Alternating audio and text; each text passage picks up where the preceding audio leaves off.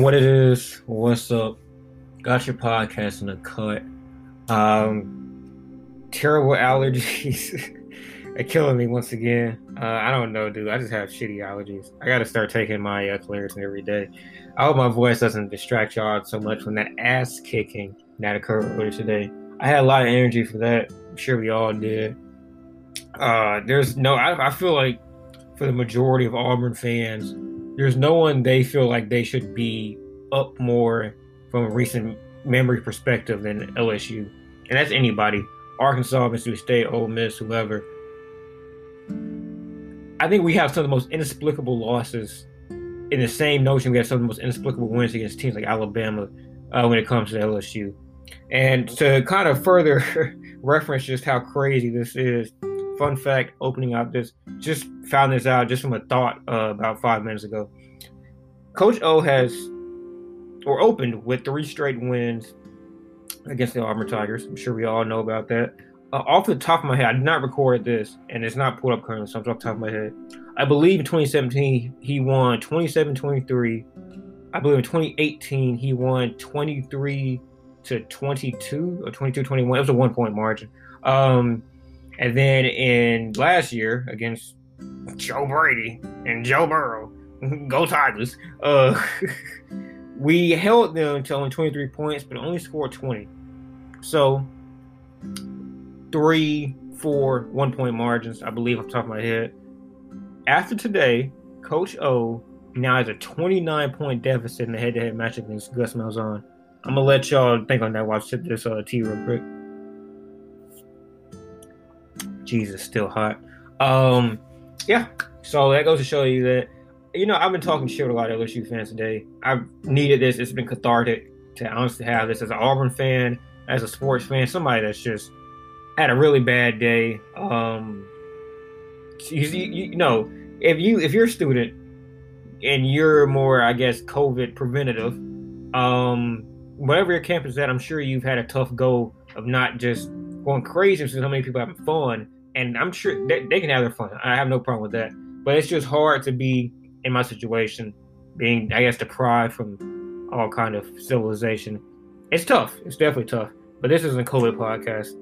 This episode isn't anyway. Uh, so going on to that, I want to talk some talking points I drew up. Uh, I watched this game pretty intensely. I feel like, um, for the most part, I watched it by the first quarter on live TV, and the rest was uh, record, well, not recorded, but on a stream. So the delay plus the lag kind of always takes away from some of your interpretations, or the quality from time to time. But I think I watched this game pretty intensely. I think I picked up a few interesting uh, little notions. First of which, Bo, uh, as ESPN pointed out, had one of the best dual threat, quote unquote, games that quarterback has had Auburn since Cameron. Uh, I believe it was 300 yards, three passing touchdowns, one rushing touchdown, and some other qualifier that ESPN pulls up their ass. Um, but you know, first game of that magnitude since Cam, and I would definitely say that I don't want to gas Bo because I don't think Bo had the greatest start ever to this game, but he did what Bo needed to do, and that's all we wanted from Bo for the past one and a half years, one and a half seasons all we wanted was for Bo to do what just needed to be done.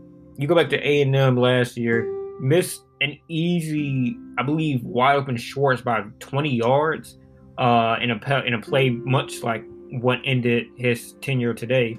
Um, and I think A and M got another touchdown off of that, made it a little bit closer. That's that's huge, you know. Um, that's the difference even with this game. If you don't get that Schwartz, I mean, that was the first play of the entire drive. But let's say you don't get that Schwartz play, and LSU comes back and you know gets another touchdown and all that stuff.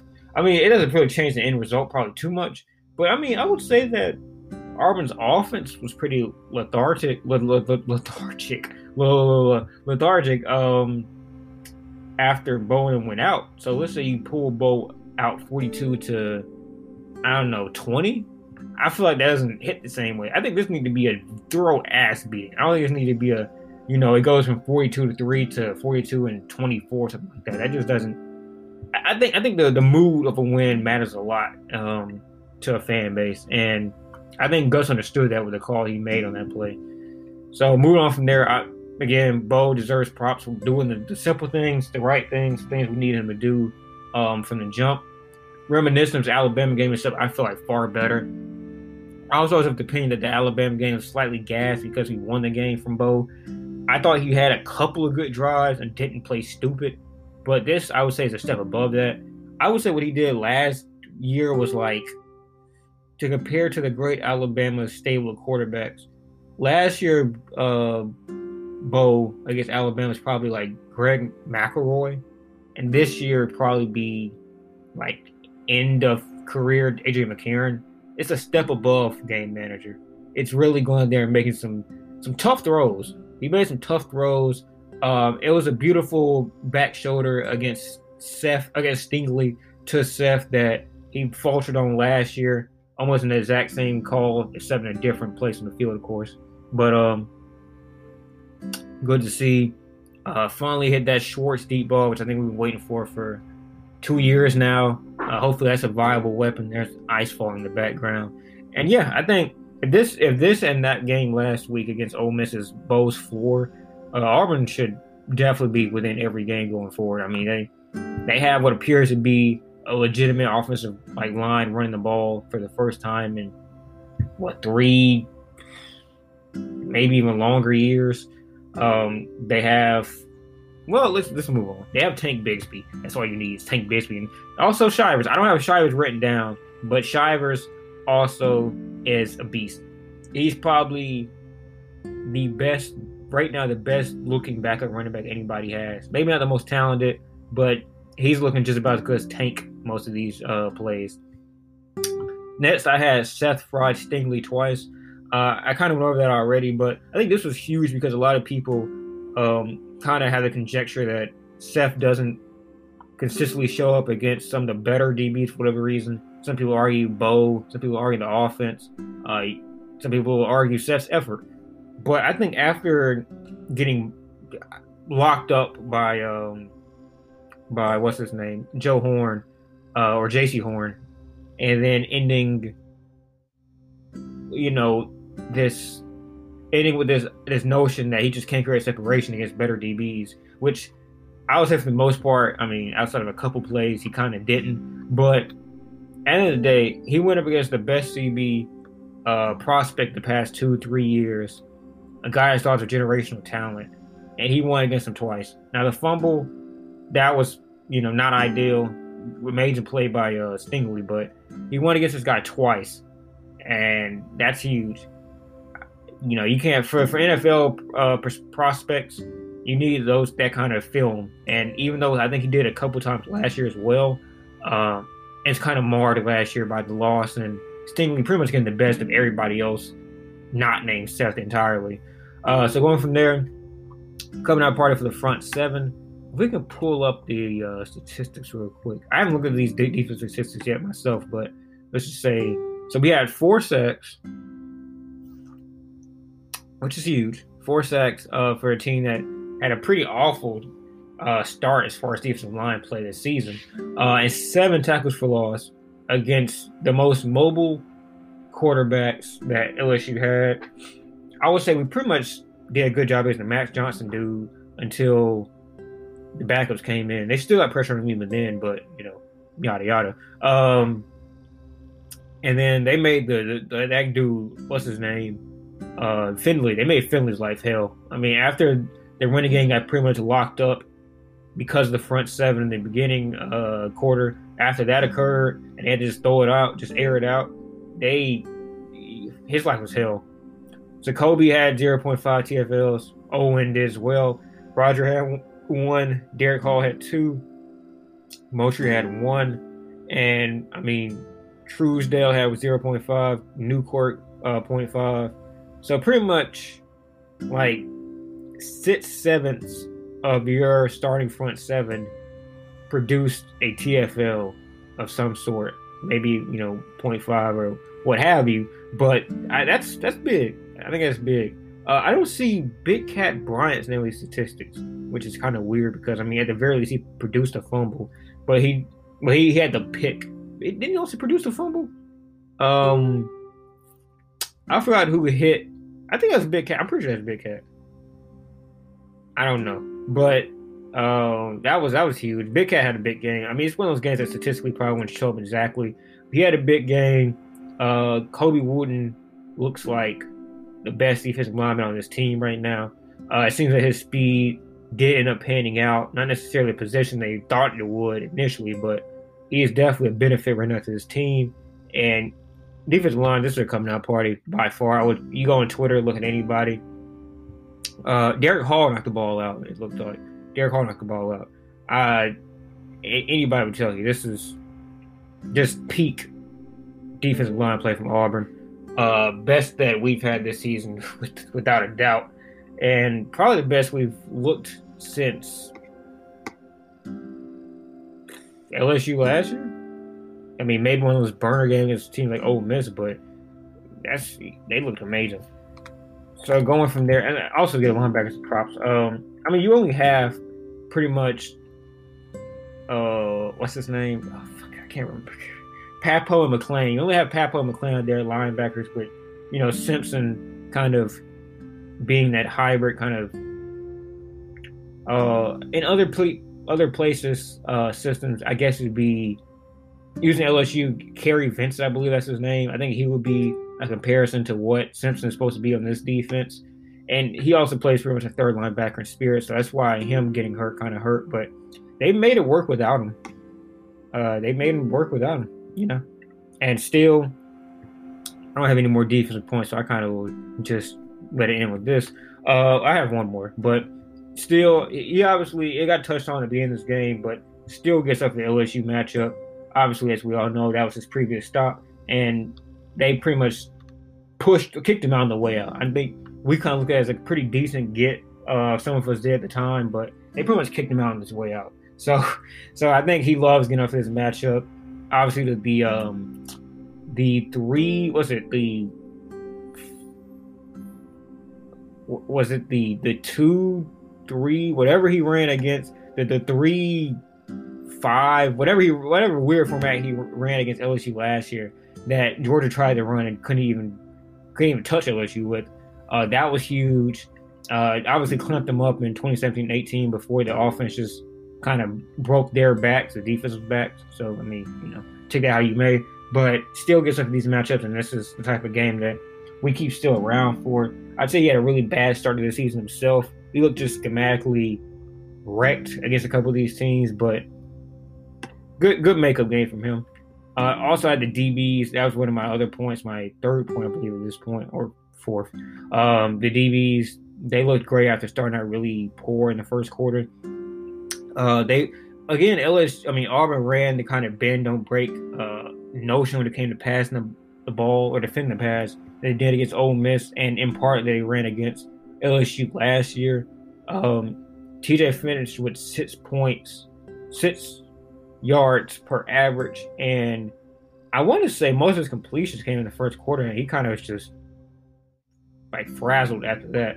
I don't remember. He went 13 24 overall, but I don't remember most of those 13 coming from uh, the second quarter. I remember most of 24 coming from the, that uh, second quarter. So shout out to them. Shout out to them for not letting uh, virtually anybody get off. I mean, Marshall was pretty much held in check for the most part. Um, they had the Jenkins kid who they liked a lot. There was a really big, uh, really big pass breakup on him. That was one on one, I believe. Was it Pritchett? I want to say, and one on one, and I think it was Pritchett who had the pass breakup. Got away with a little bit of, uh, you know, arm grabbing, but it was within the context of going for the ball. That was huge. I think it ended the drive. And Arik Gilbert, dude's gonna be a fucking monster, dude. His his acceleration for a tight end, his build, um, I mean, Thad I thought was like one of the best tight ends I've seen, you know, in recent memory. But this dude, Arik Gilbert's gonna be a problem if he uh can find his way into a real offense, not the Ensminger offense. Which no disrespect to Ensminger, cool dude, but just not the same caliber of schemer that Brady was. Oof. I will say, I mean, LSU try to get different guys involved, but Auburn's DBs and, and you know linebackers, they had a good day defending anything deep for the most part.